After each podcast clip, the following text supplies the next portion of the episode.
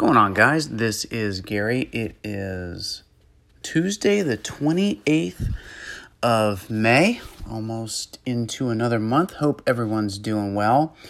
And for those of you in the United States, hope everyone had a happy and safe and fun Memorial Day weekend. So I figured we'd do a couple things now that um, obviously Premier League is done and of course, FPL is done as well. Thought about taking a look at um, the three newly promoted teams that are coming. So we've got Sheffield, Norwich, and Aston Villa coming up. Figured we'd highlight a few players, and we've already highlighted a couple of them on the Let's Talk Soccer Instagram page. Um, if you haven't followed us yet on Instagram, please do. The handle is simple it's at Let's Talk Soccer. Please go there, give us a follow. Uh, we're super active in the FPL community, just in the Premier League community altogether, and then even more globally, uh, just a bunch of hardcore football fans. So, you know, we'll cover it all. Concentrates primarily on Premier League and Fantasy Premier League, but of course, um, other big important things like, oh, I don't know, the Champions League final coming up soon, uh, big transfer activity, of course, different things like that. So let's go ahead then and take a look at a couple players that we highlighted f- that are um, from the newly promoted teams. First, we have Jack Grealish from Aston Villa.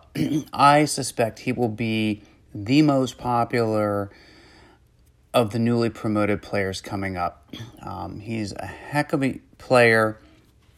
He did well for Aston Villa.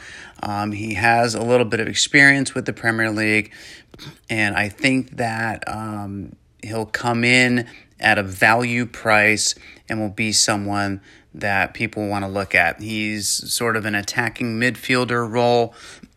so think maybe like um, Jota or someone like that, maybe coming in bringing a similar sort of value to points ratio.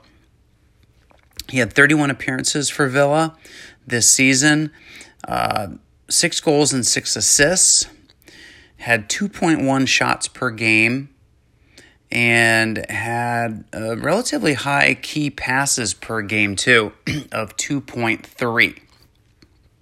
Grealish is definitely one to keep an eye on. His teammate Tammy Abraham, also experienced in the Premier League with Swansea uh, not too long ago, is a forward, plays at the striker position. If he stays with Villa, uh, chances are, or rumors are, that he may go to Chelsea or something along those lines. But as it stands right now, with his experience this season in the championship with Villa, he had 37 appearances, 26 goals, and three assists. So directly involved in 29 goals for his team. had had a high 2.9 shots per game had 0.7 goals per game and an overall impressive player. He will be, uh, I think, considered a valuable third striker next season. From Sheffield United, we have Oliver Norwood. He's a midfielder, played 43 games for Sheffield, three goals, eight assists 1.2 shots per game, and also, like Grealish, had a high key passes per game at 2.3. Also had 2.1 crosses per game. So this is a guy who can be involved in a in a goal one way or the other. Uh, predominantly more so probably with assists, like he did this past season. But you need players like that. They're going to feed balls. Think of a Ryan Fraser or someone along those lines. From Norwich, we have Buendia, Emiliano Buendia, a midfielder, 43 appearances for him. Directly involved in 20 goals, so 8 goals, 12 assists. Also a midfielder, 1.3 shots per game, key passes of 2.4 per game, and crosses 1.2 per game.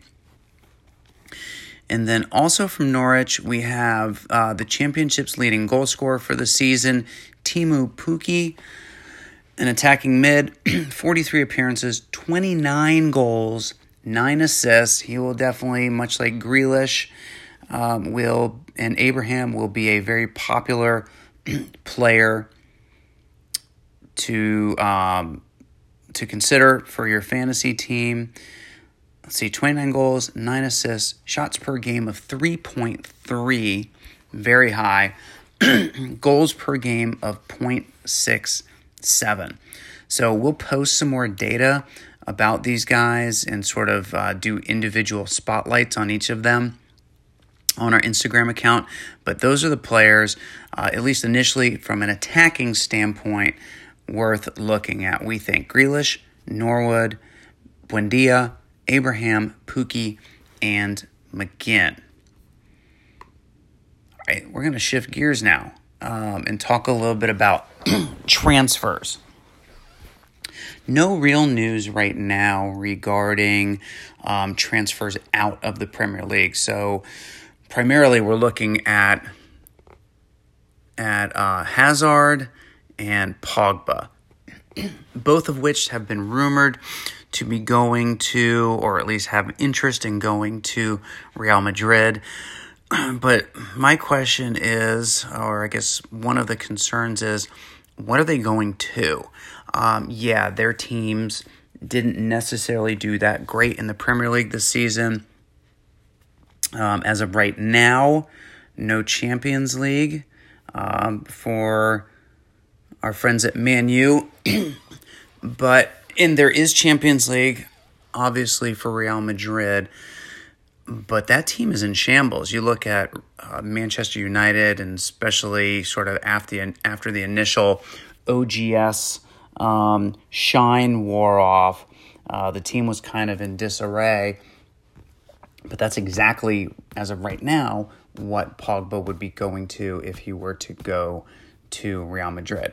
Now, the uh, the temptation of going and playing for Zidane um, and knowing that he probably has about as unlimited a checkbook right now to go and do whatever he needs to do for his team this summer is pretty tempting. But I think it's going to be a wait and see of what Zidane is able to put together before pulling in either Hazard or Pogba, or maybe both of them. So I think it'll be interesting to see what kind of movements happen. I do think that we're going to see a lot of spending going on for Manchester United. Uh, Chelsea, maybe to a lesser degree. Um, if this ownership move for Newcastle United, um, a it's a sheikh uh, from uh, Dubai, I believe, who is the cousin of Sheikh Mansour, who owns Manchester City. Um, he is making a bid for Newcastle. So that would be very interesting, I think, in terms of maybe bankrolling some bigger moves for Newcastle United and really trying to make them into, say, a top six contender for the following season. They have a pretty good foundation there already, some exciting young players, including Atlanta's own Miguel Almiron.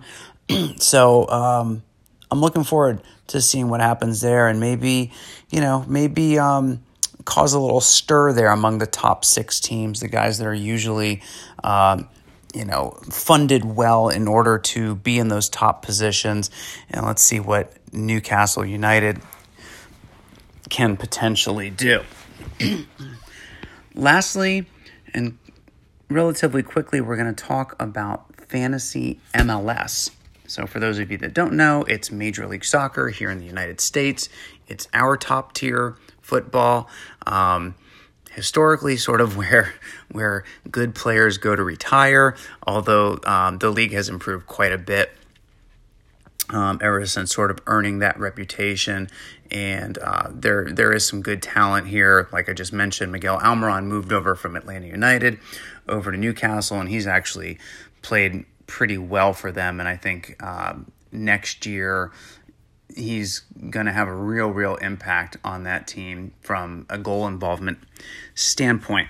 but we do run a league, um, a fantasy league for MLS. If you're interested in it, go ahead and hit us up, uh, DM us on Instagram at Let's Talk Soccer. It will give you the code, and um, we would love to have you join. Looks like you can join at any stage in the season, and there's sort of two main stages to the season. The first is this spring season, which is about half of the games that they play in the league, and then there's a fall season. So you can join uh, with the spring season already in progress, or you can wait to join for the fall season. But we would love to have you join our league.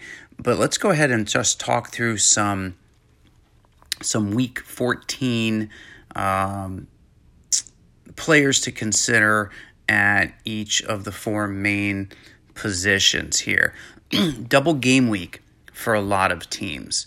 Um, Atlanta, Montreal, DC, Minnesota, Philadelphia, LA Galaxy, Colorado, Sporting Kansas City, Real Salt Lake, Chicago, Fire all have double game weeks.